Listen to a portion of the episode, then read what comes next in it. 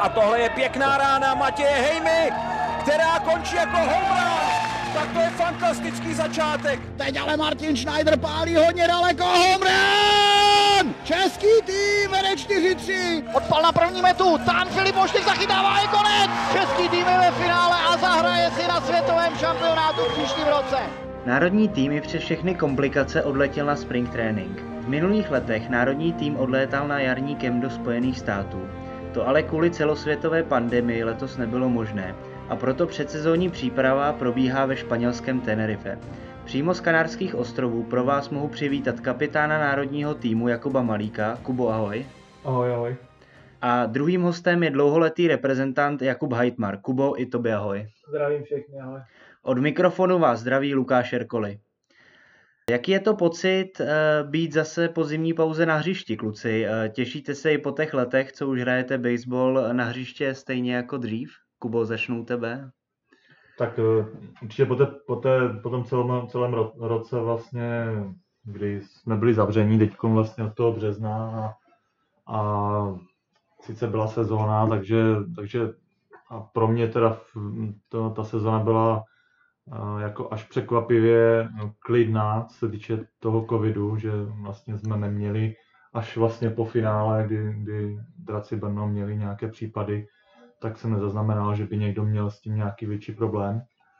Osobně jsem to nečekal, ale vlastně i ta, mm, jakoby ta zhoršená situace, která potom nastala a vlastně i ty lockdowny, které nasledovaly, tak pro tu přípravu je to teda dost náročné mm, pro ty hráče. Osobně třeba já um, jsem hodně ovlivněný tím, že, že třeba hraju za Ostravu a nejsem úplně členem jiných týmů a jsem trošku odkazaný sám na sebe a, a zbývá mě jenom to, že můžu si jít zaběhat ven, maximálně si, jezdit na, si zajezdit na kole nebo si někde zacvičit venku na nějakém vekovním hřišti. Ale je super, že tady můžeme jet, to, to opravdu oceňuju. Pro, pro mě osobně je to jako psychická vzpruha, že, že po, po tom dlouhém čase, kdy člověk třeba pracuje hodně z domu a je, hodně s rodinou, tak i pro mě je to taková trošku úleva osobní, kdy, kdy můžu tady cestovat s klukama a, a nastavit si zase tu hlavu trošku na ten baseball a, a myslet na to, že prostě pořád ty cíle, které, které chceme dosáhnout, nebo jsme chtěli dosáhnout i v minulosti, tak eh, tady pořád jsou. A je to věc, kterou můžeme ovlivnit. A tu, kterou nemůžeme ovlivnit, je, je bohužel ten COVID. A pokud to samozřejmě nastane, že třeba se něco posune nebo zruší, tak eh, to už bohužel hm, není na nás. Mm-hmm. Co ty, Kubo, jak vnímáš tuhle situaci? To mluvil tak dlouho, že nevím, na co se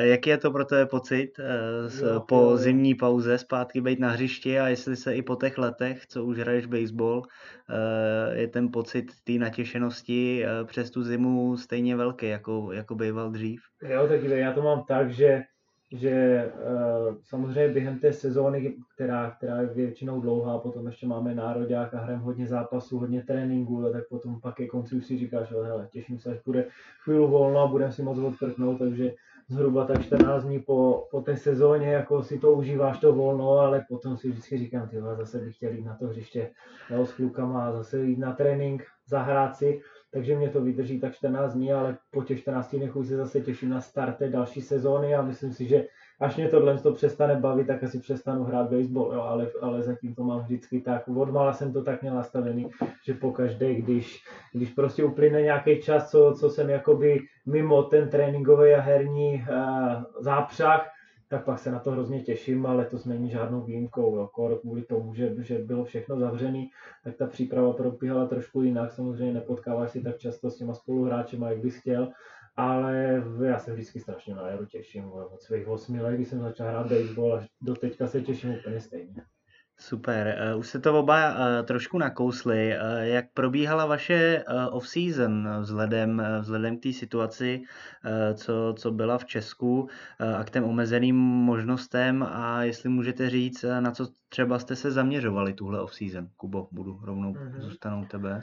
No tak samozřejmě situace byla pro všechny stejná a za mě je to o tom, že se člověk musí přizpůsobit. Jo. Můžeme si tady říkat, že to je na první, nemůžeme tamhle chodit trénovat jedno s druhým, jo, ale pokud eh, ten člověk vezme tu přípravu zodpovědně, tak se dá opravdu udělat dobrá příprava i jako solo. Jo, což jsem si myslím letos vyzkoušel tím, že samozřejmě byly ty restrikce a omezení, tak jsem si prostě udělal nějaký, nějaký plán uh, tréninkový, který, který každý den dodržuju a říkám si, dobrý, nemůžu prostě dodržovat ten plán třikrát týdně, čtyřikrát týdně do posilovny, ale musím to něčím nahradit, protože jo, ten tým potřebuje, abych byl připravený uh, úplně stejně jako ostatní spoluhráči. Jo. Takže, takže za mě jsem si letos vyzkoušel, že opravdu to cvičení doma věnovat tomu každý den, prostě třeba ne hodinu a půl, ale, ale opravdu každý den uh, dělat různý počty opakování a tak dále.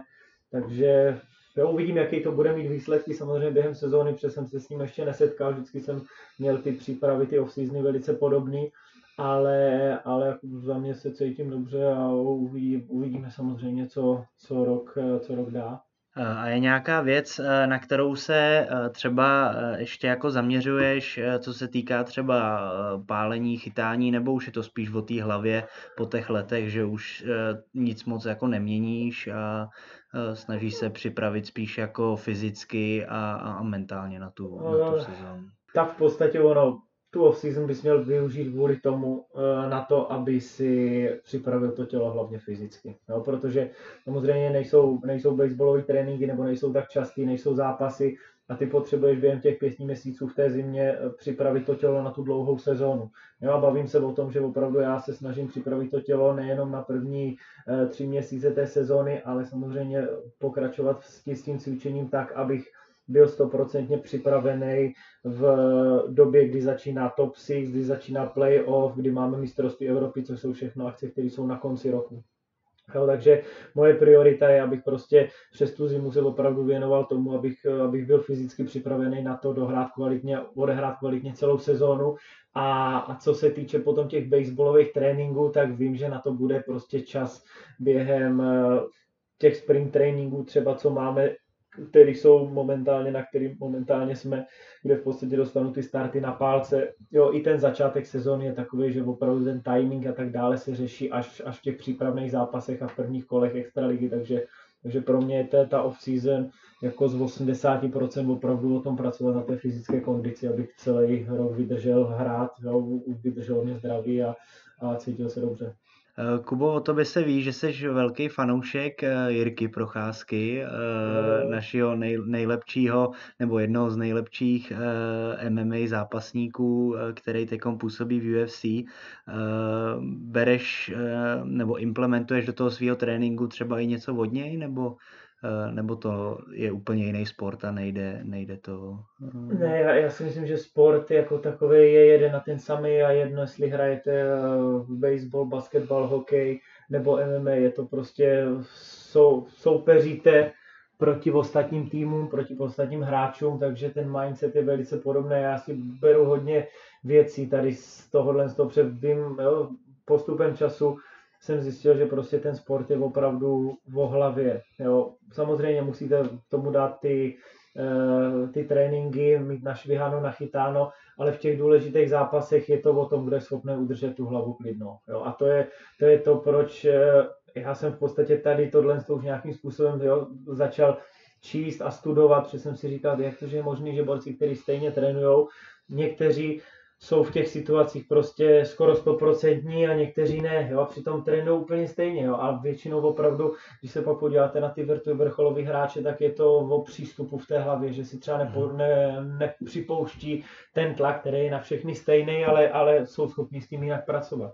Takže já se určitě snažím tady s tímhle, tady v tomhle v tom směru se vzdělávat, protože jo, mně to přijde hrozně, hrozně důležitý a, a ne všichni respektive já jsem se s tím setkal teprve před pár lety, jo, tady s, nějaké, s nějakou tou, tou psychickou a mentální přípravou.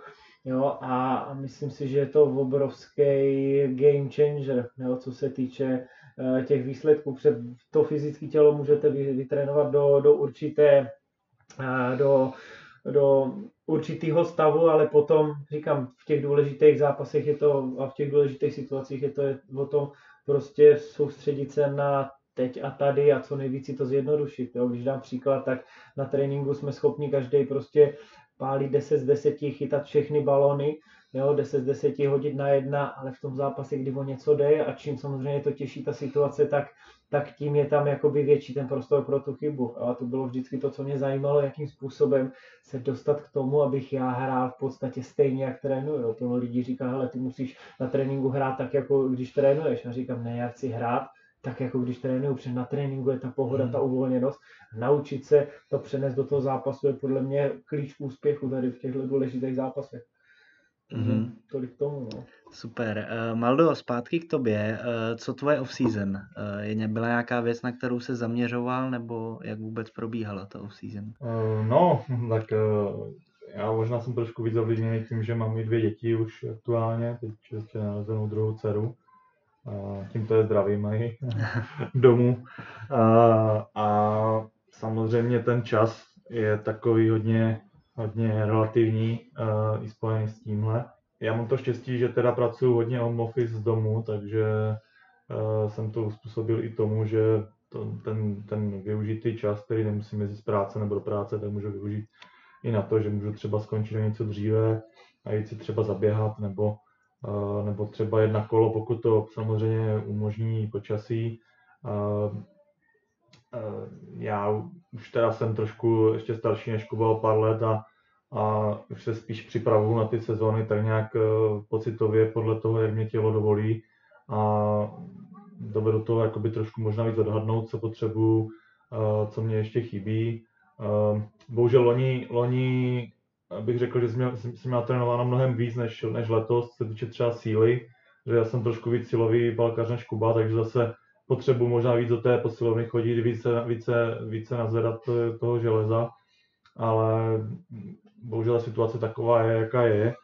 A věřím tomu, že pokud, pokud se ta sezona rozjede zase, tak jak říká Kuba, jo, hodně je to o hlavě. Jo. Loni jsme si to vyzkoušeli, že prostě hodně lidí nebo hodně i těch veteránů, těch hráčů, kteří byli zkušení, tak prostě mělo problém na začátku sezóny, protože bych řekl, že chyběla nějaká motivace, jo? že jsme prostě k té sezóně přistoupili, že chceme, chceme být připraveni na World Baseball Classic, pak to nějak, jakoby ten vrchol odpadl a, a najednou, najednou prostě ten, ten hráč neměl takovou úplně motivaci, eh, sezóna se rozběhla hrozně rychle a najednou eh, nevím, jako z mé strany to byl takový pocit, jako že to všechno půjde samo, ale ale prostě ten, ten baseball nebo i ten sport jakoby ne, neodpouští úplně, úplně všechno, ale člověk se na to prostě musí připravit psychicky, dostat se do, do nějakého rytmu a, a pak třeba jsem z toho měl až dobrý pocit, až vlastně v top 6 a plus třeba playoff, kdy se začalo jako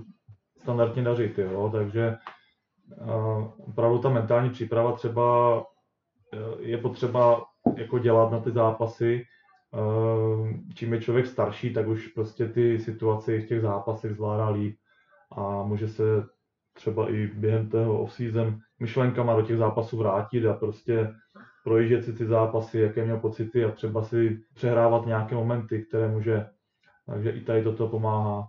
Ale jestli letos byla nějaká jiná příprava, no, tak ovlivnilo, to hodně moji přípravu, musím říct. Uvidíme, jak, jaká, jaká ta sezona bude.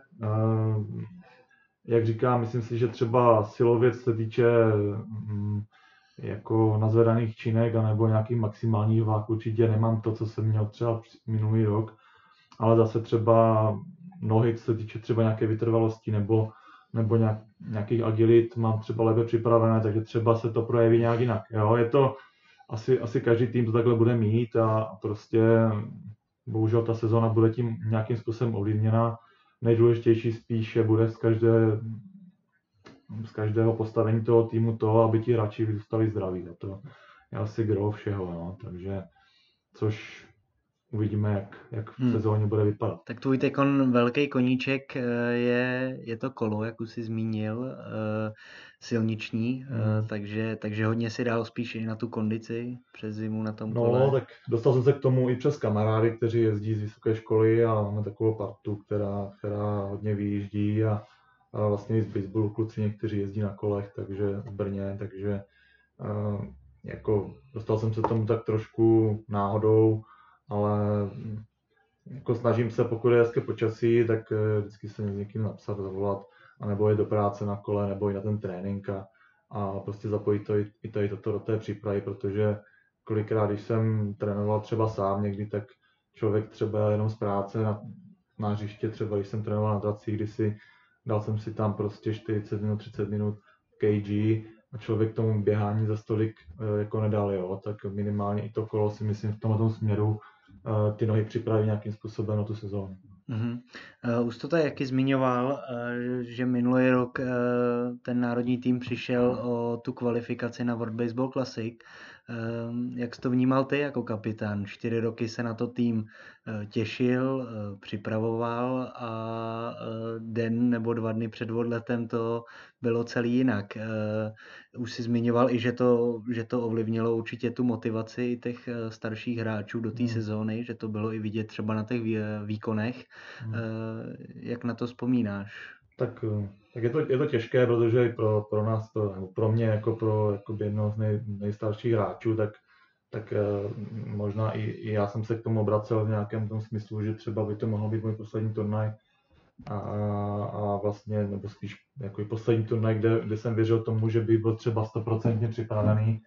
A, a a vlastně potom, co začala ta pandemie, tak jsme ještě tak nějak doufali, že to je prostě pouze jenom vysloveně nějaká přeháňka, která se přežene za, za týden, že to do Ameriky ještě nedorazilo a pak samozřejmě ze dne na den to zrušili a, a už bylo jasné víceméně, že to ani neotevřou ten rok, jo. takže člověk eh, se od toho asi musel odprostit, pak spíše už bylo důležité to směřovat to na tu sezónu a čekat, jestli vůbec se bude hrát, jestli jo, kdy se to otevře a, a, a zkusit se připravit na tu sezonu tak, aby třeba my konkrétně Eros jsme byli připraveni třeba bojovat ten titul. Jo, to, o to asi každému jde, aby, aby potom už ty myšlenky směřovaly někam jinam. No. Je to škoda, myslím si, že ten tým jsme měli na to, aby jsme určitě mm, jako měli šanci postoupit. Věřil jsem tomu, že bychom ty zkušenosti zvročili už z toho minulého klasiku, a i ten tým podle mě věřil tomu, že, že ten postup může uhájit a dostat se poprvé do té základní skupiny. Hmm. A to, to baseball klasik, no. Což by byla určitě velká věc pro určitě. Eh, všechny hráče i celý český hmm. baseball, protože to je eh, mistrovství světa baseballu. A... Tak je to už je sledovaná událost a, a člověk eh, najednou, když bych to srovnal třeba s mistrovstvím Evropy, je to, je to pocitově úplně, úplně jiný turnaj a, a myslím si, že každý, každý najednou vidí, nebo když už tam je a byli jsme třeba v tom Mexiku, tak prostě každý věděl, že to, že to je už jako ještě level výš baseball, než, než prostě na mistrovství Evropy a, a ty podmínky byly, byly skvělé, no, takže, takže prostě těšili jsme se určitě na to, ale bohužel je to věc, kterou nemůžeme ovlivnit, jak jsem říkal. No. Jo, já jenom k tomu dodám, v podstatě rozdíl mezi tím, tím klasikem a všema ostatníma turnajema je, je ten, že v podstatě během toho klasiku se z vás stává Major Leagueový hráč. Jo, prostě mm-hmm. ten servis a všechno ostatní fanoušci, nebo televize, jo, naraz žijete ten týden nebo těch deset dní, nebo jak dlouho tam jste, žijete opravdu ten život těch Major Leaguerů, kdy bydlíte v nejlepších hotelích, kdy opravdu uh, je to přenášený ty, do, do celého světa. Takže takže pro všechny hráče, jo, myslím si, že i pro ty Major League je to prostě velká událost, protože tam nereprezentuje ten, ten tým, ale, ale tu danou zemi, jo, což, je, což je samozřejmě ve, ve všech sportech to nejvíc, když můžete reprezentovat svou, svou vlastní zemi. A ještě když se vrátím k tomu vlastně minulýmu roku, jo, tak, tak eh, tam Kuba už zmiňoval eh, nějakou motivaci ohledně toho, že samozřejmě jsme se na ten turnaj připravovali a tak dále ale třeba z mýho pohledu to ani tak nebylo o motivaci, protože já vždycky, jakoby, když jdu na hřiště, tak, tak jsem motivovaný k tomu, abych vyhrál. A jedno, jestli je to klasik mistrovství Evropy, nebo hrajeme uh, opening game s drakama, ale myslím si, že spíš eh, nás hodně ovlivnilo to, že že vy dopředu víte, že v nějakým, nějakého 20. března vám začíná jeden z největších turnajů, na který možná kdy pojedete. Jo, a v podstatě vy skončíte sezónu a už se na co začínáte připravovat. Jo. A veškerá ta příprava vlastně uh, vede k tomu, abyste byli během před tím odletem v 100% formě, přebíte, že tam nemáte moc času na rozhrání, vím, že jsme tam měli pár zápasů samozřejmě přípravných a tak dále, dejme tomu nějakých vždycky 5-6 zápasů přípravných tam odehrajeme, jo, a vy prostě víte, že to tělo musíte připravit už na začátek sezóny, že to není o tom, že já tady mám nějakou základní část, pak Super Six a pak playoff, kde musím být 100%, jo, a podstatě k tomu podřídíte veškerou tu přípravu a naraz prostě ze dne na den, když jste jakoby cítíte v té top formě, extrémně uh, cvičíte, hrajete, jo, trénujete, tak naraz řeknete, hele, stop, nikam nejedete a Extraliga nevím, kdy začne. Jo? A ještě k tomu nemůžete trénovat. Jo? Takže tady z toho, kdy to jakoby ladíte tu, tu formu toho, toho fyzického těla, naraz uděláte tlustou čáru a nevíš nic, jo, a já vím, že prostě tam bylo, tam bylo v období, kdy opravdu byl ten lockdown a my jsme tři týdny nebo hmm. měsíc nemohli vůbec nic, jo, a tady z toho to, kdy vy každý den trénujete, abyste byli ready, naraz ničeho nic se takhle jako mávnutím proutku. Jako kdyby byla uh, sezóna. Jo, jo, a naraz jako dobrý, tak jsem seděl doma, říkám, tak jako já stejně nemůžu nikde trénovat, tak co bude, no, takže ty tři týdny nějak přečkají, vím, že všechno fakt bylo zavřené, takže já říkám Dráchovi, říkám, no tak pojď se aspoň hodit ven, ať něco děláme, jo. A pak samozřejmě ta sezóna začala, jo, ale vy už jste jakoby po tom vrcholu, jo, když jste připravený na ten vrchol, a naraz je měsíc nebo jak dlouho, dva měsíce se v podstatě nic no. nedělo, my jsme, my jsme naskočili do toho, trénovali jsme týden a začala Extraliga, mm. jo, a to si myslím, že bylo to největší jako mínus. A samozřejmě to pak bylo vidět i, i na číslech většiny těch reprezentantů, kteří se na to takhle připravovali, tak většinou se podíváte na ty čísla jo, těch statistik v té základní části, pak se to samozřejmě už dorovnalo, ale, ale za mě říkám, že to ani tak moc nebyla ta motivace, jako spíš uh, tady ten faktor toho, že vy se na něco připravujete a pak naraz ničeho nic, bum, jo, a ještě ani nemůžete trénovat, nemůžete hrát a nevíte, kdy to začne, jo, takže tam nebylo ani žádný plán, jo, takže z toho, z toho pohledu to bylo jakoby náročnější, jo, samozřejmě nás to mrzelo, ale, ale, ale tohle to se tam promítlo, no. Uh-huh. oba jste nedílnou součástí národního týmu už několik let. Uh, pod Mikem Griffinem začíná, začínáte osmou reprezentační sezónu. Uh, jakou změnou prošel ten národní tým pod jeho vedením, Maldo? Každý vidí, že, že ten tým prošel obrovskou změnou, co se týče nějakého přístupu nebo já nevím, jak to charakterizovat, jo. Ono je to... Nastavení kultury. Ono, ono, nastavení ono, kultury. ono, je to, ono je to tak uh, velká změna ve více, ať už herním projevu, nastavení té kultury, uh, nastavení nějakých procesů, um, jako šlo by to rozebírat hrozně dlouho, ale prostě opravdu přinesl, jako kdybych řekl, takové to profesionální myšlení uh, těm hráčům, kteří to samozřejmě museli přijmout za své, tu filozofii, dovedl tady eh, nastavit eh, to, že ti hráči eh, jsou nějakým způsobem motivovaní pro to, aby, aby tomu dávali ještě víc, než, než tomu dávali třeba i co se týče nějakých odměn e, eventuálně, které, které třeba nebývaly v národním týmu, pak i co se týče materiálu, který, který máme prostě, začali se organizovat akce v Americe, kdy, kdy on spolupracuje s Major League trenéry, nebo i s James Scottem, je to, je to velká skupina lidí, s kterými on pracuje, bych tady mohl jmenovat víc těch lidí, ale prostě uh, ten hráč, pokud to vezmu já ze svého pohledu, to prostě vidí, že ten trenér tomu dává uh, tisíc procent a věří mu, že když tam je, když ho zvolil, tak uh, on to nemůže sám odevzdat jako nějakým způsobem, jakože, jakože jenom tak. Jo, my, jsme, my jsme od začátku budovali nějaký charakter toho národního týmu, to bylo asi to hlavní gro i toho Majka J. Scotta, který, který k nám uh, přivedl tady, tady tu myšlenku toho charakteru, že každý může jít příkladem a každé rozhodnutí toho hráče, jestli půjde cvičit nebo nepůjde, může ovlivnit ten výkon celého týmu. A pokud ten tým to přijme za své, tak uh, může porazit jakýkoliv jiný tým. Jo, je to prostě to profesionální myšlení, tak nastavené, aby jsme, aby jsme prostě jako tým takhle pracovali. Uh, osobně si myslím, že, že, to, že to bylo potřeba. Jenom doufám, že, že si z tohoto Česká republika do budoucna vezme, vezme to nejlepší a, a ať už to bude s Mikem nebo bez Majka, teď momentálně zatím je ta rozhodnutí bez Majka, tak uh, doufám, že ten program nebo ten, to nastavení, které je a, a bude pokračovat, doufejme dále, nějaká spolupráce i v zahraničí, tak uh, že ten baseball český to dotáhne jednou třeba úplně na tu špičku té, toho evropského baseballu. Eh, jak vzpomínáš třeba na ten rok 2013, eh, když ten eh, Mike se stal mhm. hlavním trenérem a snažil se, když to tak řeknu, český kluky naučit tu americkou mentalitu, to, že můžou porazit jako kohokoliv, že si mají věřit. Jak na to mhm. vzpomínáš? Jak, si ne, jako, jak, jak to vnímali ty a i ty kluci? Koukali na ně jako na blázna? Nebo? Tak eh, já teda úplně si nespomínám na to, bylo ty první momenty a Majka znám už hrozně dlouho, protože jsem s ním ještě hrál v Ostravě, jak byl prvotně v Česku, takže my jsme spolu spíš byli kamarádi už, eh, už takhle.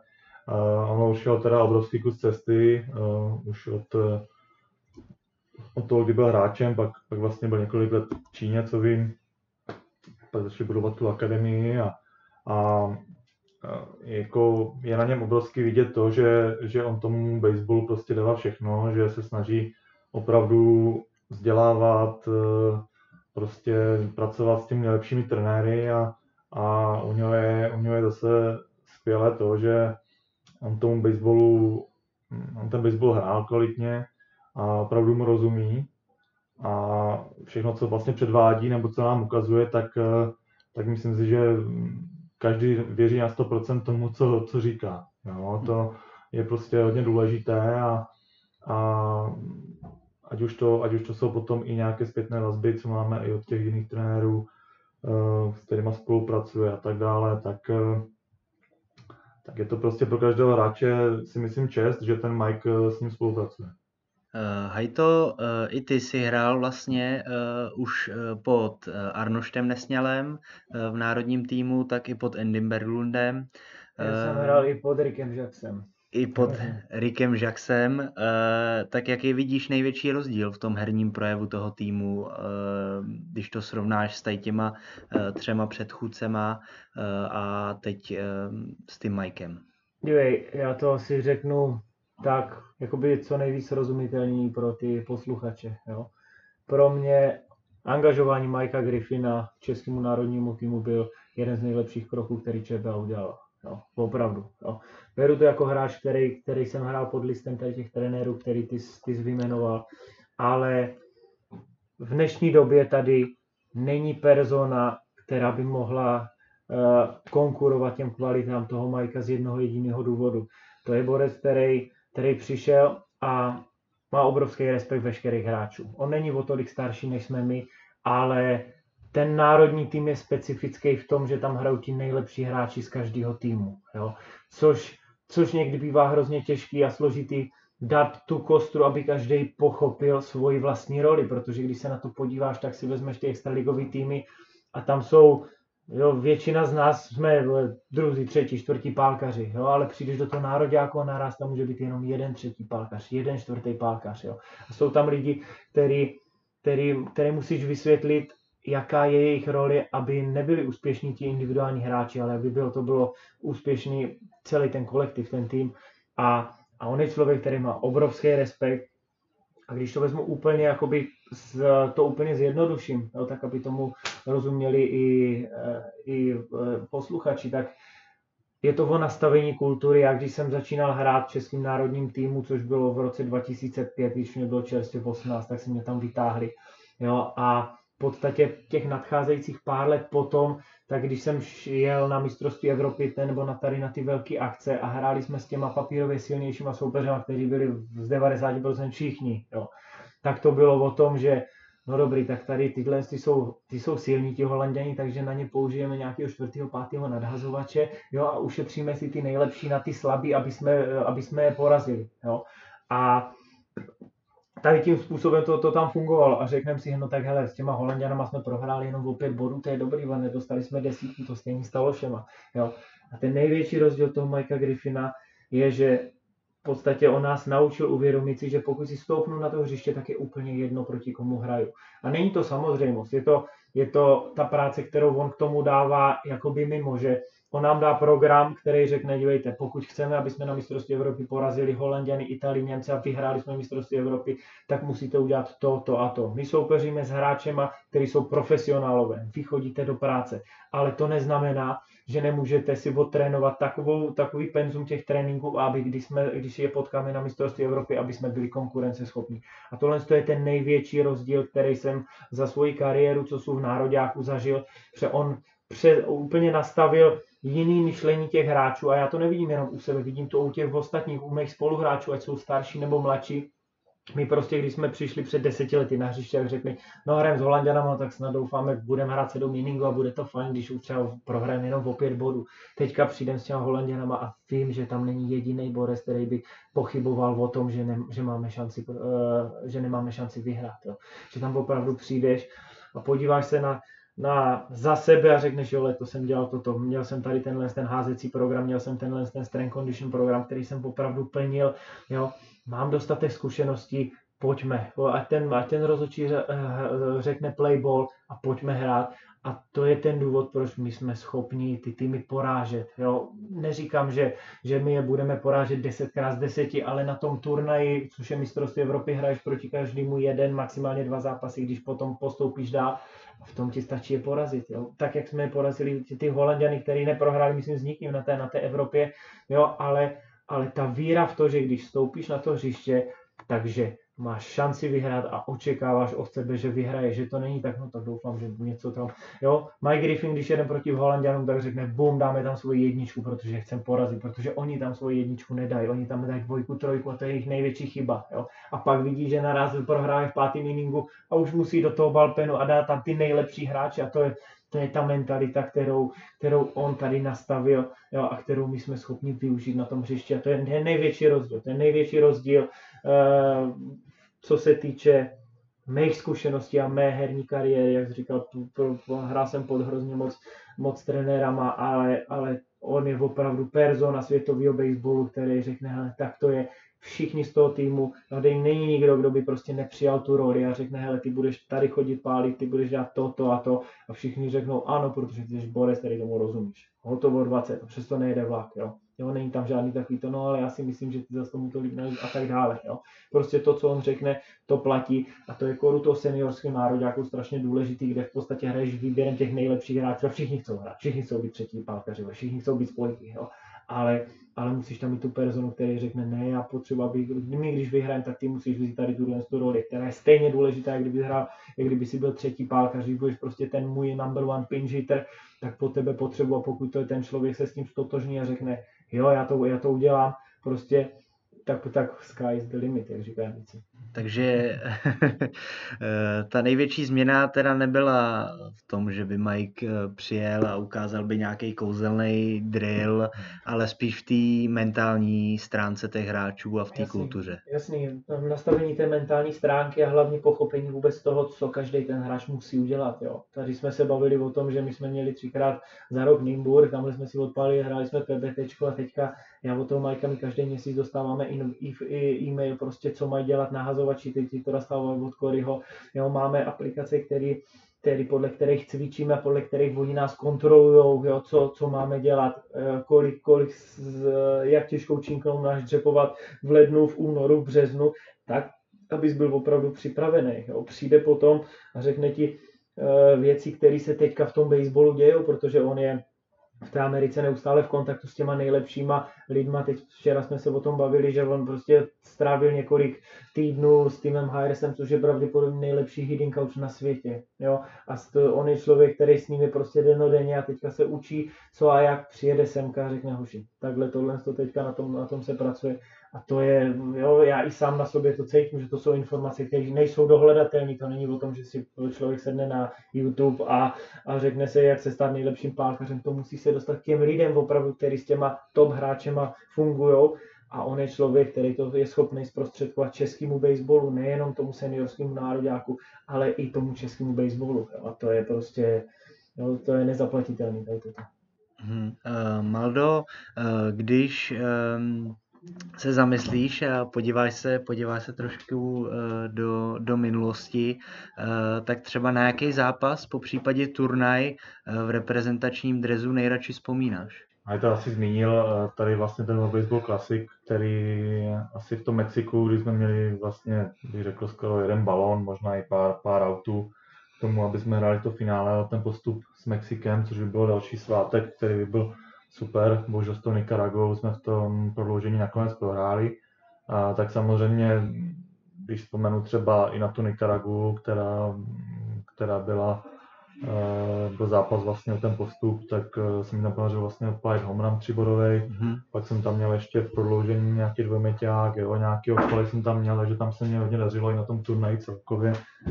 Uh, takže obecně tady, tady ten turnaj na ten vzpomínám jako hrozně moc rád.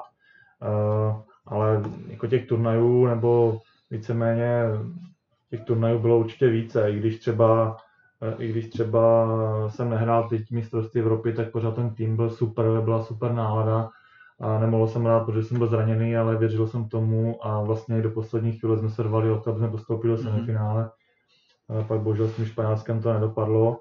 A nicméně jako těžko říct, no, tady jako nejlepší turnaj byl určitě ten Baseball Classic i z toho pohledu, jak říkal Hajta, člověk se tam cítí jako nějaký, uh, nějaká baseballová hvězda, jo, ti fanoušci všichni to sledují, i v tom Mexiku to najednou byla taková jiná atmosféra, jo, že prostě uh, každý z toho určitě užíval, no.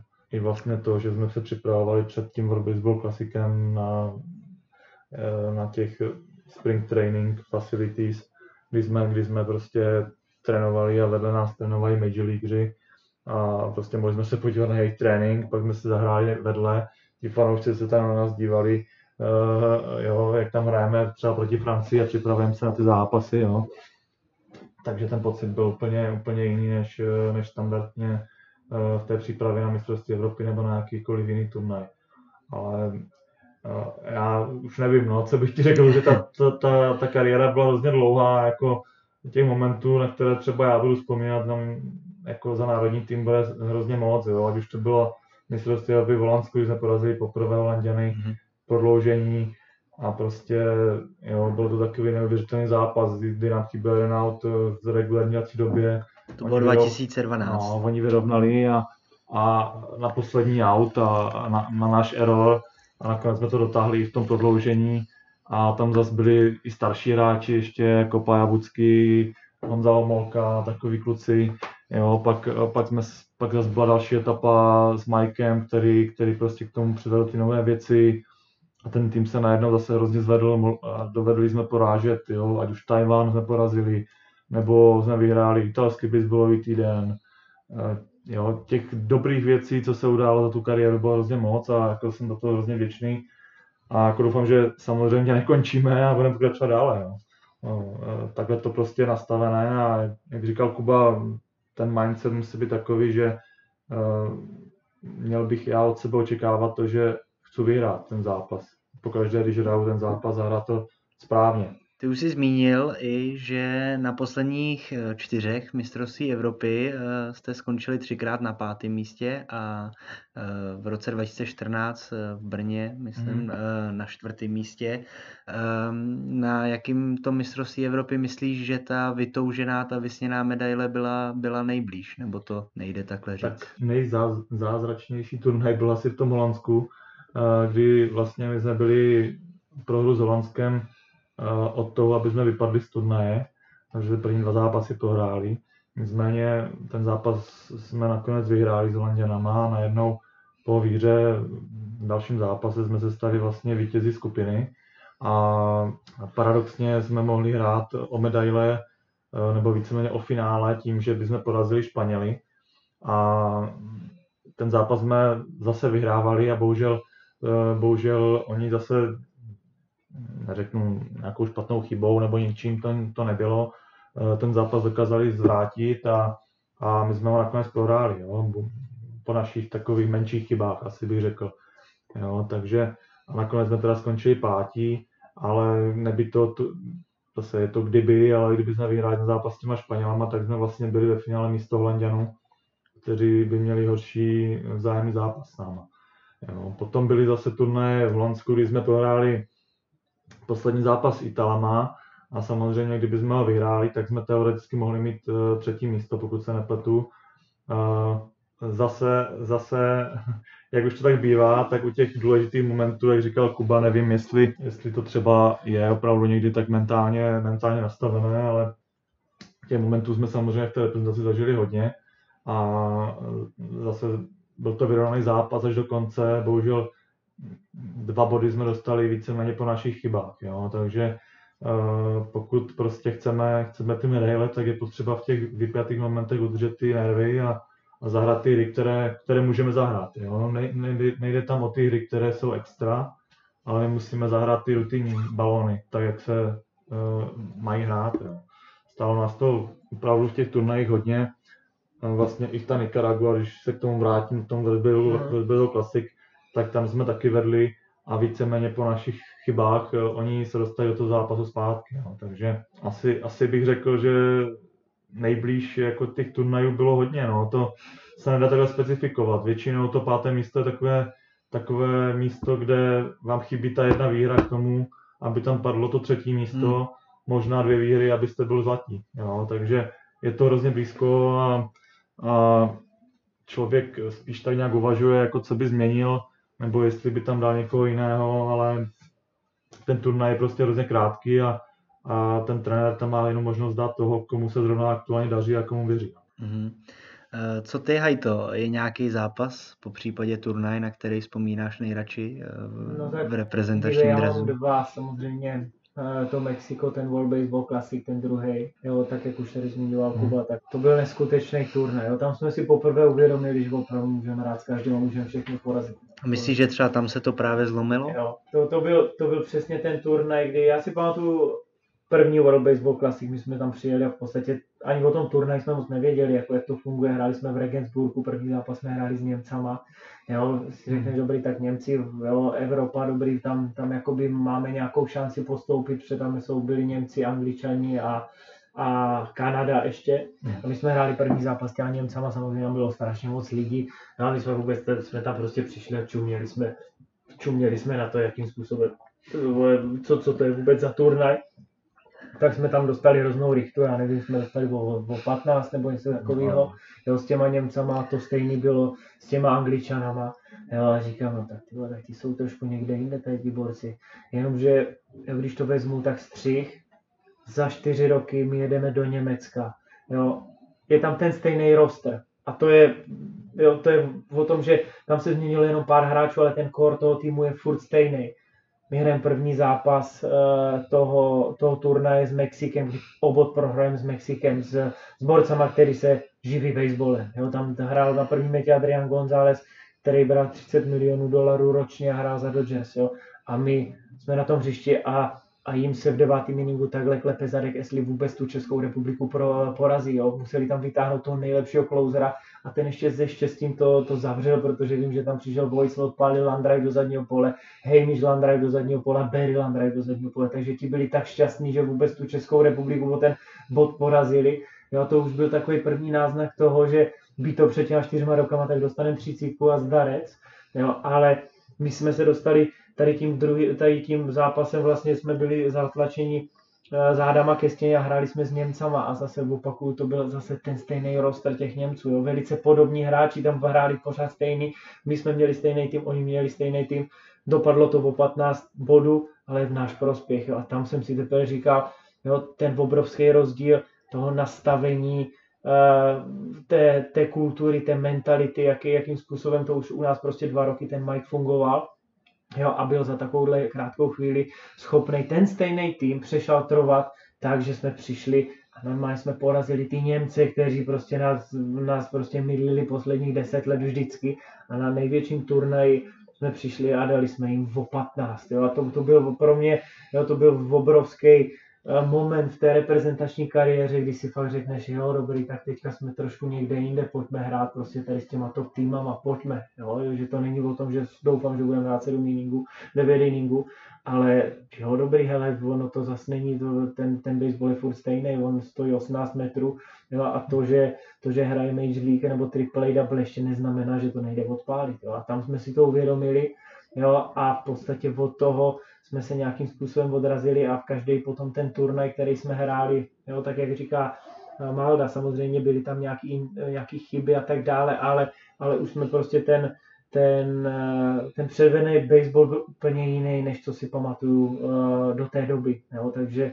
za mě určitě World Baseball Classic v Mexiku prostě byl takový milník, kdy jsme si všichni uvědomili, že naraz, jo, hele, tyhle, můžeme tady tenhle ten sport, který můžeme hrát s každým.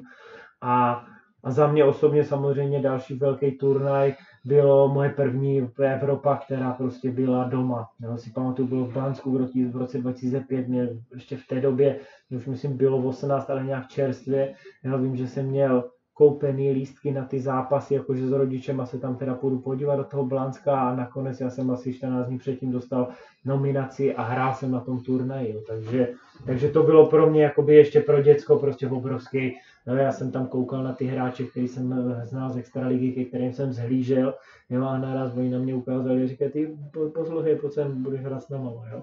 Takže já jsem tomu chvíli nevěřil, Jo, říkám, hele, super, i kdybych tam neměl hrát ani jeden jiný, tak jenom za ten pocit, jo, že je to doma. Jo, opravdu jeden z největších turnajů, možná největší, který se u nás kdy, kdy, eh, kdy konal tak jsem to mohl být součástí a ještě jsem opravdu dostal hodně toho playing timeu, takže jo, to, to, vím, že jsem no, to, to, to, to, to, to, vím, že jsem tam, jo, to bylo jakoby z mý osobní stránky, tady ty to ani neberu, to, to kolektivně, ale z mýho pohledu, tohle to byl takový ten, ten game changer, říkám, tyhle, tak jo, ty kluky, který jsem se mnou hráli v 18. v Nároďáku, jo, tak byli, by, se na to dívali a já jsem tam hrál, takže to, to pro mě bylo jako, jo, opravdu. Tam hrál jsem byl, já. Jsem, byl jsem hrál tak dva zápasy, já to hrál všechno. No ne, já, já, jsem, já jsem začal, já jsem to já jsem, my jsme začali se Španělama, který nám dali desítku a zhruba v šestém inningu přišel Erik a říká, ty poslouchej, jak se jmenuje ten mladý borec, co tady s námi je, nějaký Jakub Hajtmar. Jo, vem si rukavice, běž na druhou metu. Říkám, já, jakože já mám jít teďka na druhou metu. Dobrý, tak, to. tak jsem tam šel. A frajer to zavíral, borec si potřeboval hodit balpy, naházel bude 90, 90, je fakt bomby jak svině v té době. Jo, a já jsem šel na palku říkám, no, tak pojď, no. říkám, zavřu oči a švihnu. Zavřel jsem oči, švihl jsem, odpálil jsem ranu na třetí metu, byl jsem out na jednice říkám, dobrý, ale nebyl jsem strikeout, je dobrý, pohodě, hele, mám, mám start, jsou šťastný, jo, jsou šťastný, že jsem, že jsem byl na mistrovství Evropy a vím, že další zápas jsme hráli proti, proti Ukrajině jo. a jeli jsme, jeli jsme do Olomouce, jo, a tak jsme se tam rozklíčovali to jedno s druhým a přišel za mnou Rick, který v té době dělal hlavního trenéra a říká, hej, začínáš dneska na druhém meče. Říkám, já začínám na druhém meče, jo, začínáš na druhém meče, A vlastně od té doby tam, tam, tam, se mě, tam se mě dařilo, v tom zápase jsem měl nějaký hity a tak dále. Jo, a, a to jsem si jako užil opravdu, že jsem k tomu přišel jak slepej houslim, prostě viděli nějakého mladého hubeného kluka, tak mu to dám na kříž a já jsem prostě to jenom, jenom trefoval, jsem to tak slepoval a, a měl jsem jako docela dobrý čísla, takže, takže z mého pohledu jako osobního to... Ale tak obecně by taky řekl, že, že jakoby na co vzpomínám určitě rád, tak jsou ty domácí Evropy, co jsme měli, že jo. jo, jo. Ať už to byla tady ta, když jsem tam moc nehrál, tak to byla taky jedna z mojich prvních uh, ještě, no, ale, no, tak, tehdy jsem byl druhý nejlepší palka na, v extralize. No jo, a víš, proč tam nehrál, protože já jsem byl první. Tak už mi na to mluvil, ale, ale jako vždycky to je speciální, ta, ta Evropa, i když byl v Blansku v Chocení a, a byl tam ještě Mike Miller hrál, bylo plno těch starých kluků, ale, ale prostě ty atmosféry na těch stadionech, tak už potom jsme hráli i později tu Evropu, kde jsme už hráli Suprově, jo, jo, uh, kde jsme měli taky super tým mm-hmm. v mhm. Ostravě a v Brně. Čtvrtí, uh, čtvrtí. jsme skončili čtvrtí, takže tak, taky to zase bylo o jednom zápase, že jo, který tam nevyšel, ale, ale prostě vím, že ten turnaj jsme prostě zase hráli úplně jinak, než standardně jsme hráli, protože jsme pálili strašně moc homeranů a prostě byl ten, byl ten výkon jako jako na standardní, jo, třeba palkersky, ale, ale prostě doma, doma se hrálo vždycky dobře a věřím tomu, že my jsme ty IT výkony, které jsme měli, tak, tak byli, byli do, dobrý, jo, že prostě jsme si zatím jako stáli.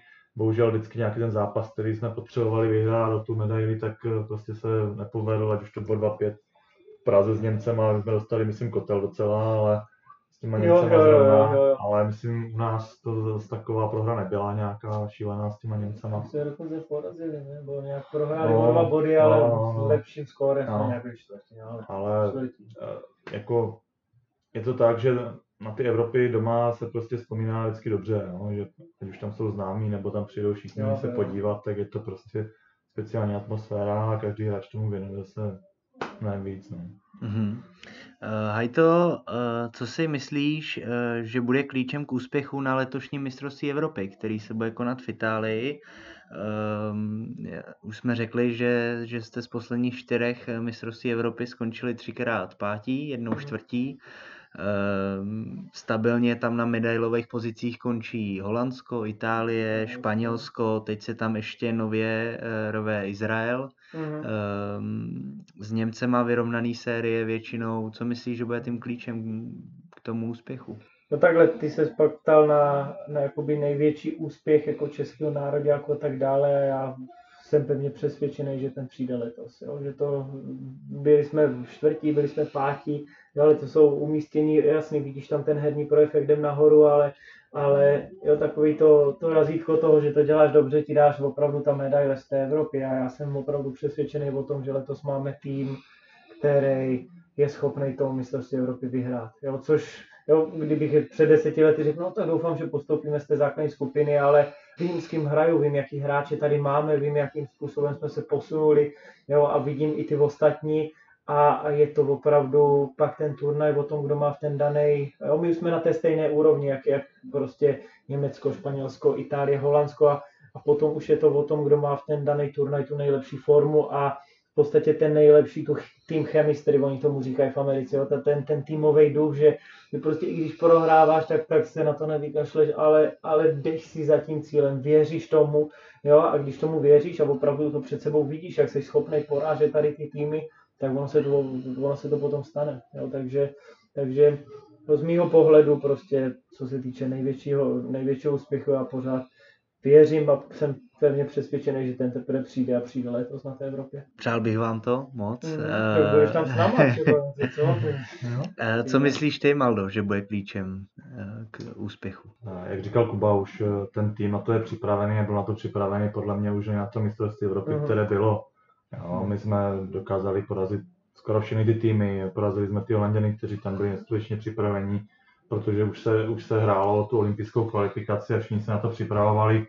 S Izraelem jsme prohráli obod, eh, se Španělama jsme prohráli prodloužení, které si myslím, že nás eh, jakoby i, obral rozhodčí, bohužel, ale prostě v, v každém tom zápase to bylo prostě o, o prostě dobrým balónu, o, o jednom hitu a prostě ten tým eh, je to, na to opravdu jako je, je připravený i mentálně, jo? ať už názovačsky v obraně, nebo na palce, prostě jde si za, to, jde si za, tím, za, to, za, to, za tím vítězstvím. Eh, Šlo to vidět i, i, na té, i na té olympijské kvalifikaci. Jo? Doplnil to Berry, který, který byl v neskutečné formě taky, eh, když se vrátil z minor league, protože třeba tě předchozí, předchozí Evropa ještě nebyl na takové úrovni, jo? Ale, ale prostě teď už, teď už zase, zase o level, o level výše a prostě šlo to i tady, i tady tam jako hodně pomohlo. Eh, A prostě to sebevědomí z těch hráčů podle mě i šlo, šlo vidět. Jo? Takže, eh, jak říká Kuba, hm, ten tým na to je určitě připravený.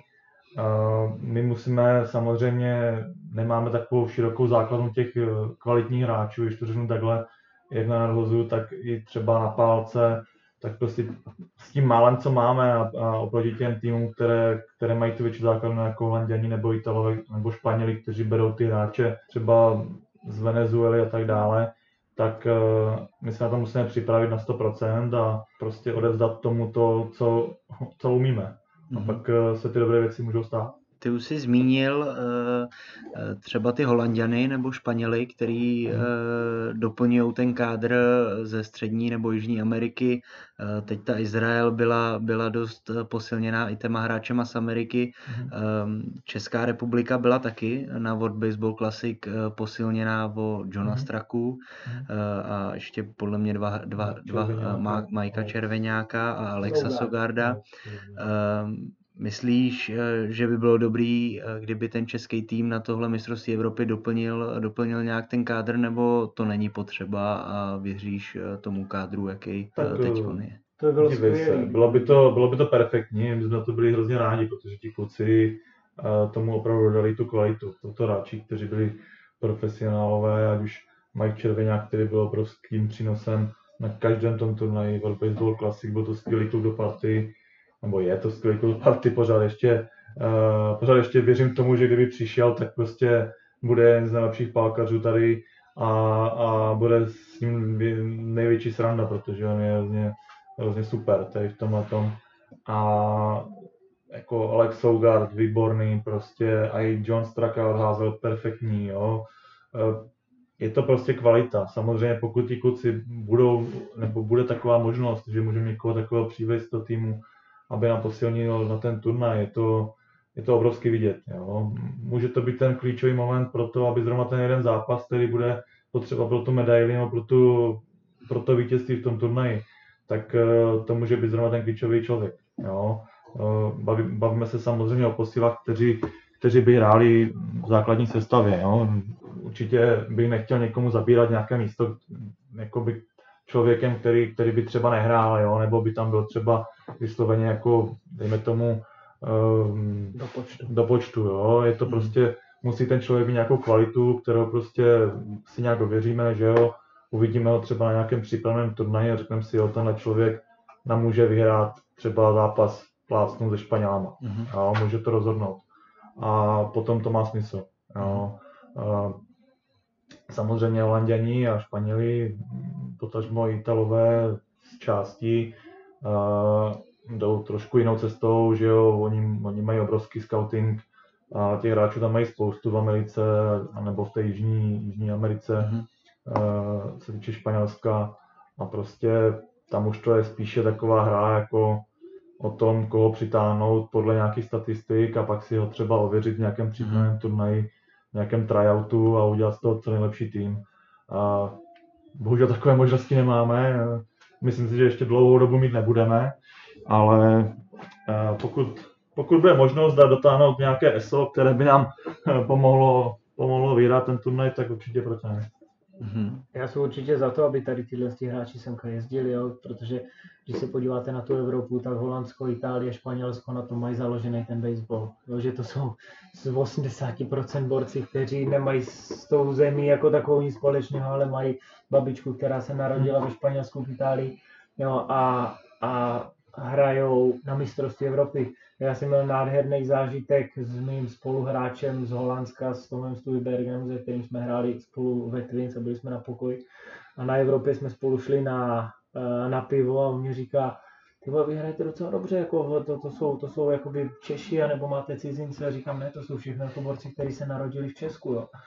A, a on říká, ty vole, to je dobrý, protože my máme borce, který třeba ani neumí holandsky, jo. tam jsou borci, kteří je umí jenom španělsky a poprvé v životě přijedou do Evropy až na mistrovství Evropy. Je, že jim někdo zaplatí letenku, aby tam vůbec trefili, jo, a, a oni tam přijedou, říká, jo, takže nás tady těch Holanděnů, jakoby těch pravých Holanděnů je tady pět, nebo osm třeba, jo, ale zbytek jsou kluci, kteří v životě na, v, tom, v tom Holandsku nebyli. A samozřejmě, jo, když se vrátím třeba k tomu minulému mistrovství Evropy, tak tak to byl podle mě nejlepší evropský turnaj, který kdy byl, co se týče hráčů a hmm. men, protože všichni po té Evropě cítili tu šanci na tu olympiádu, hmm. to je obrovský lákadlo pro všechny ty hráče. Tam opravdu, pokud řekneš, hele, pojedeš na mistrovství Evropy a řekneš, ty ani nevím, kde Evropa je, já ti na to kašlu, ale když řekneš, hele, máš šanci jet na olympiádu, tak všichni řeknou, pozor, tak to je něco jiného, jo? kde se to hraje v Německu, dobrý, tak já tam přijedu. Jo, a tím pádem tam prostě přijel tým Izraele, kdy měli normálně Major League, kdy tam byli borci, kteří měli 900 zápasů Major League, ten Danny Valencia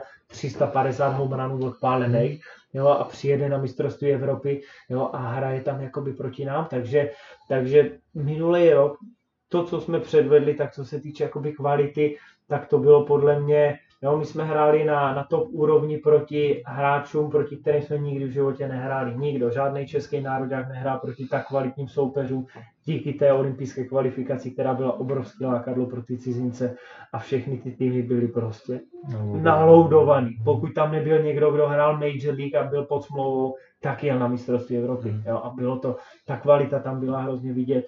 A, a o to víc jsem rád, že jsme schopni prostě i tady v těchhle z těch rostrech, který oni tam měli, tak na té Evropě ty Holandiany porazit, na té olympijské kvalifikaci porazit ty, hmm. ty, ty Izraelce, jo, s těma Italama jsme taky byli blízko, jo, hmm. takže tolik jenom k těm hráčům a samozřejmě já vím, že my nikdy nepřitáhneme 10 hráčů, tak jak já nevím Holandsko, Itálie, Španělsko, ale když tam přitáhneš ty dva, tři rozdílový hráče, který se do toho line-upu dostanou, jo, tak věřím, že už jsme na takové úrovni, že to není zas takový výkonnostní krok, že kdybys tam přišel něko, ně, přitáhl někoho z, z Ameriky, tak by to bylo, hned bys viděl, že je z Ameriky. Jo. Myslím si, že se to hodně vyrovnalo už prostě tou úrovní těch hráčů, kteří v tom nároďáku jsou teďka, ale tomu trenérovi to dává uh, jakoby možnosti. Jo? Hmm. Takže, takže ty můžeš mnohem líp pracovat s tím line-upem, když hraje pravák, levák, dám tam tady toho, můžeš tady toho dát na, na tenhle post, na tenhle post máš názovače, který můžeš využít, který mají zkušenosti, takže a nemyslíš, eh, že by,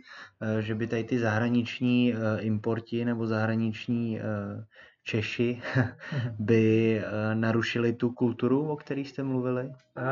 Já si myslím, že určitě ne, protože to jsou borci, kteří hrajou profesionální baseball a ti v té kultuře žijou. Jo? Nebavíme se o tom, že tam přivede někoho, který nikdy nehrál profesionální baseball, to jsou všechno borci, kteří hrajou v organizacích, kteří mají profesionální smlouvy a hrajou úroveň double a vejš, jo, bavíme se o Erikovi Sougardovi, který hraje 8 let Major League, jo, takže to jsou lidi, kteří, kteří jsou, jsou uh, schopni se ze dne na den adaptovat na tu danou úroveň a na, ten, na tu danou kulturu toho týmu, tak aby mu pomohli vyhrát. To jsou profesionálové, jo, takže hmm. v, tom, v tomhle tom vůbec nevidím problém. A říkám, je to i o tom, že těch hráčů tam nikdy nebude 10. Jo? Když tam vezmeš 10 cizích hráčů, tak to samozřejmě tu kulturu naruší, ale když tam vezmeš 3 a hmm. opravdu těch 95% tvoří ti, ti borci, kteří jsou tam dlouho, tak se k tomu jenom, jenom prostě přilepí tady tyhle z Já jenom ještě Kubu doplním, jako že třeba na tom Baseball Classic, nebo osobně já jsem takhle vnímal, že když tam byl třeba ten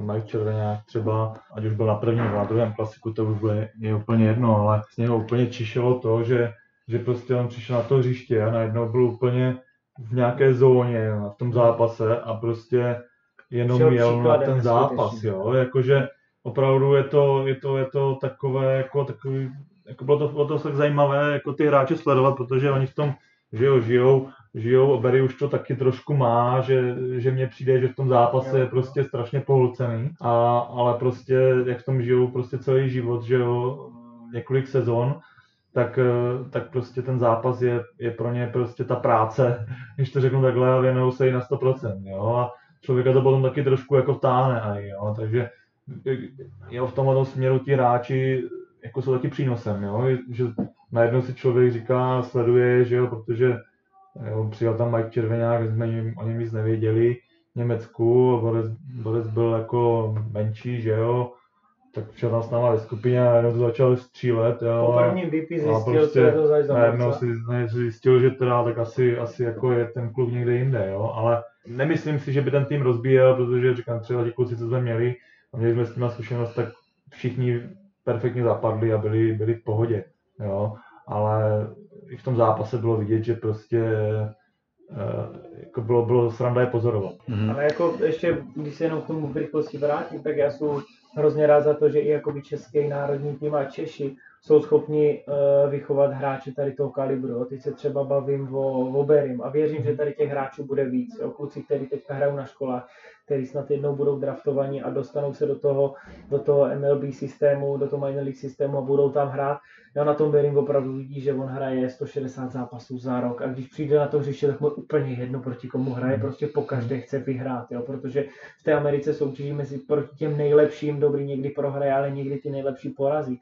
A to je ten mindset, který prostě, když potom přijede, jo, tak, tak předává, předává tomu týmu. Jo. Berry je teďka nejlepší catcher v Evropě. Jo. A je to Čech, který vyrostl v Praze, je vychovaný v Praze, byl podepsaný, jo, ale když pak vidíš tu, tu Evropu, tu konkurenci, jo, a, a dám jenom příklad, jo, já hraju druhou metu a vím, že ti holanděni v druhém inningu jakože, Hmm. že budou krást a kradl ten Roger Bernardina, který to je neskutečně rychlej borec, který, který hrál Major League, jo, a, a ten borec kradl a byl out asi o pět metrů, jo, a říká, no tak tady asi je zbytečný krás, ne, to je to úplná Hmm. hloupost, ne, jako vole, dobrý jste Češi, ale tady ten borec je trošku někde jinde a od té doby už podle mě nikdo ani neskoušel krást, jo, a to je, to je věc, kdy, když já přiběhnu na tu druhou metu a slyším ten balon, jak letí, když nevidíš, ale že ho slyšíš, jak vrčí a dostaneš ho do rukavice a jenom čekáš na toho borce, až teprve zaslajduje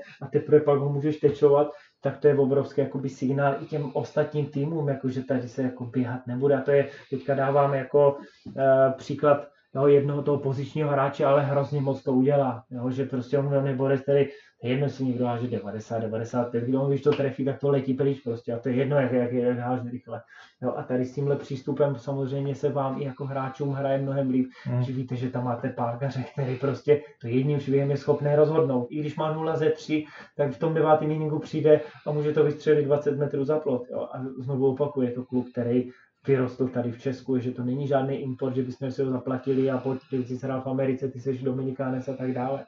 Jo, takže on je ten důk, důkaz toho, že prostě když se to dělá dobře, čas se odletí do těch států a, a strávíš tam ten čas, tak můžeš být rozdílový hráč a můžeš mít český pas. Jo. A já doufám, že takových hráčů bude samozřejmě víc v rámci eh, programu, který děláme na těch školách a tak dále, že tady ti kluci, kteří hrajou ty, ty univerzity, tak budou následovat tyhle kroky a, a ten národák bude plný takových hráčů. Mhm. Eh, Já můžu jenom potvrdit, eh, co jsi říkal o Berim, že eh, ten chce vyhrát a hrát každý zápas, jelikož teď jsem měl možnost s ním hrát půlku sezóny kvůli covidu, když přiletěl do Kotlářky a v- vzpomínám si, že jsme hráli poslední zápas top 6 proti Tempu.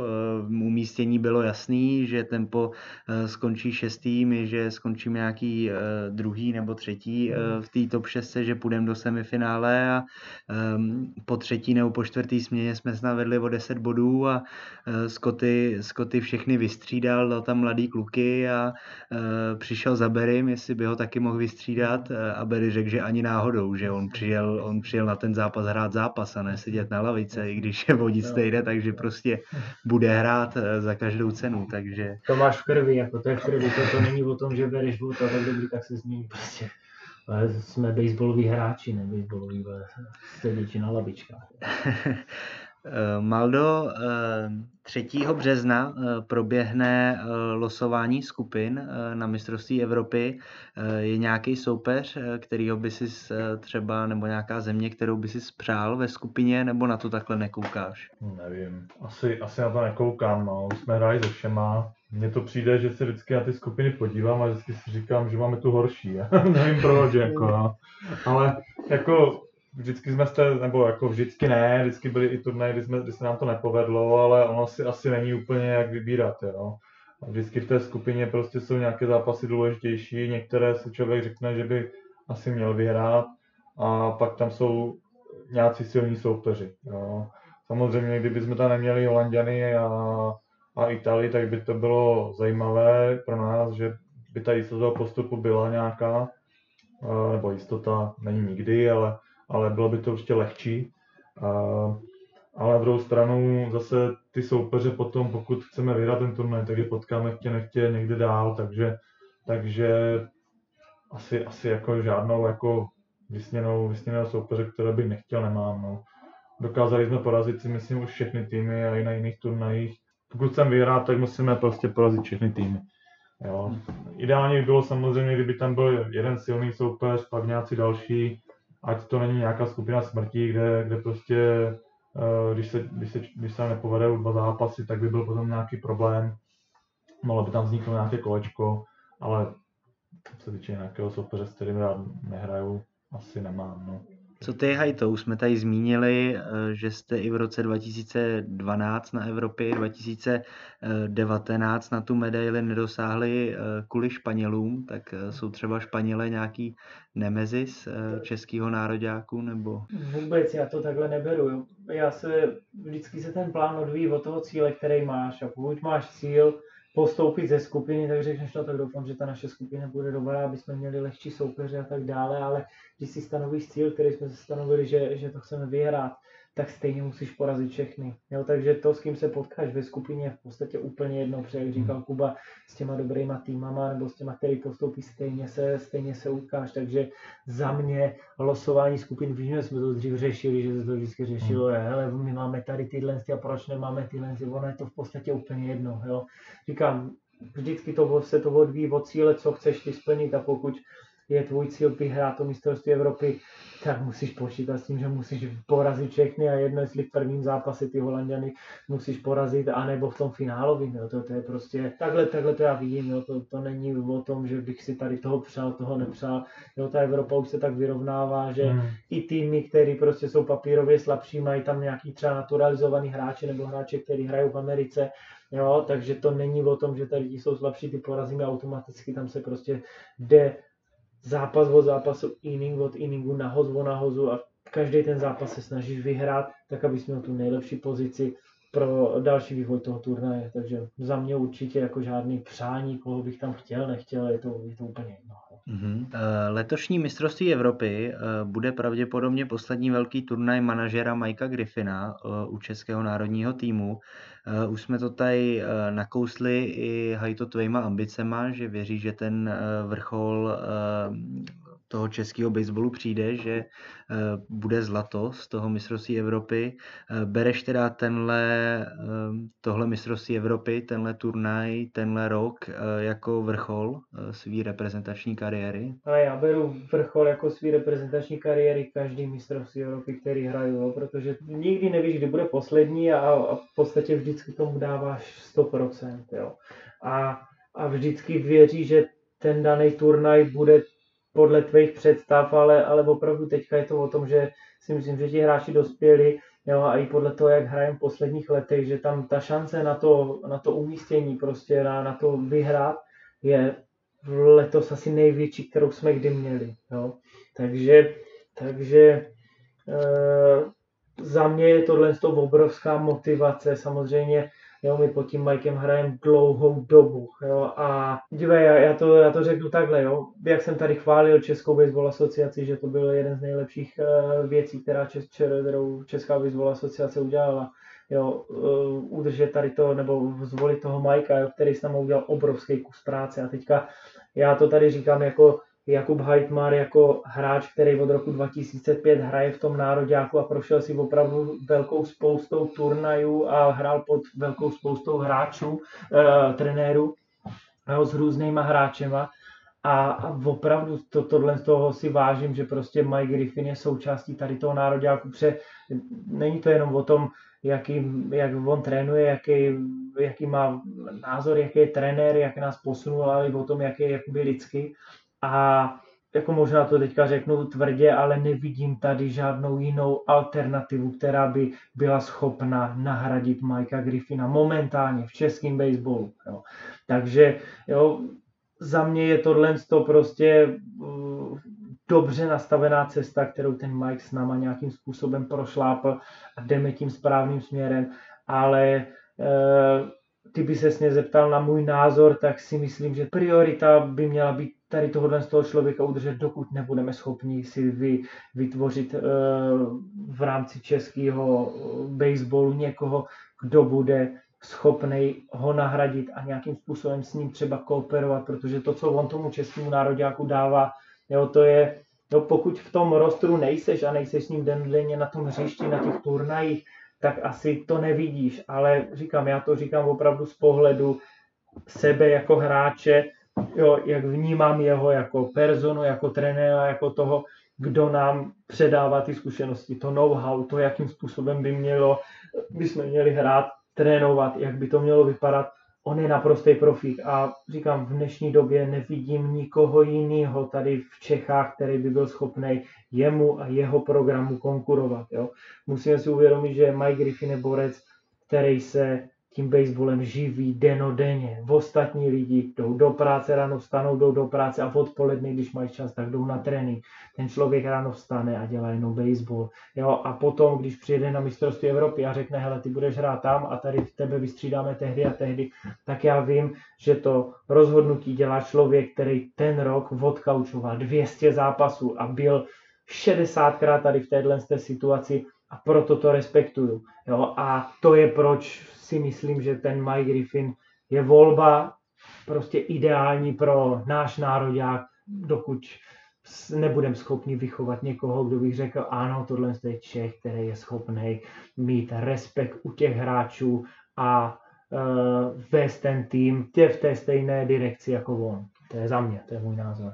Uh, Maldo, uh, co ty myslíš, že tam bude nějaká extra motivace, když je to Majkův pravděpodobně poslední turnaj, že mu budou i ty hráči chtít jako vrátit to, co on je naučil, to, co on jim předal za těch 8 let? Tak jak řekl Kuba, my, my jsme nikdy neměli platnou jako motivaci na žádnou mistrovství protože hm, náš cíl nebyl jako někde se dívat, jestli, eh, jestli tady za rok bude Mike nebo nebude. My jsme, my jsme prostě každou tu mistrovství Evropy pod Mikem chtěli jako vyhrát, protože prostě jsme to měli tak nastavené, nebo takhle to prostě ten turnaj jsou nastavené, že my chceme každý ten turnaj vyhrát a, a já osobně jsem měl motivaci na každé mistrovství Evropy, na každý velký turnaj.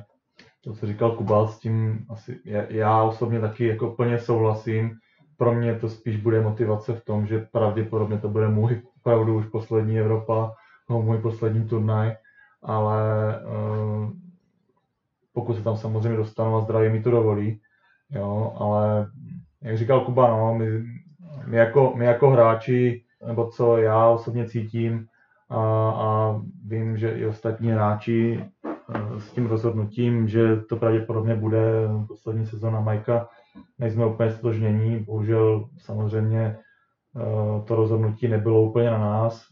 My můžeme dát nějaký svůj názor, nějakou naši zpětnou vazbu, ale, ale mm, to rozhodnutí bohužel padlo někde jinde a pokud to samozřejmě takhle dopadne, což, což je možné, tak, eh, tak my to musíme respektovat jako hráči, že jo.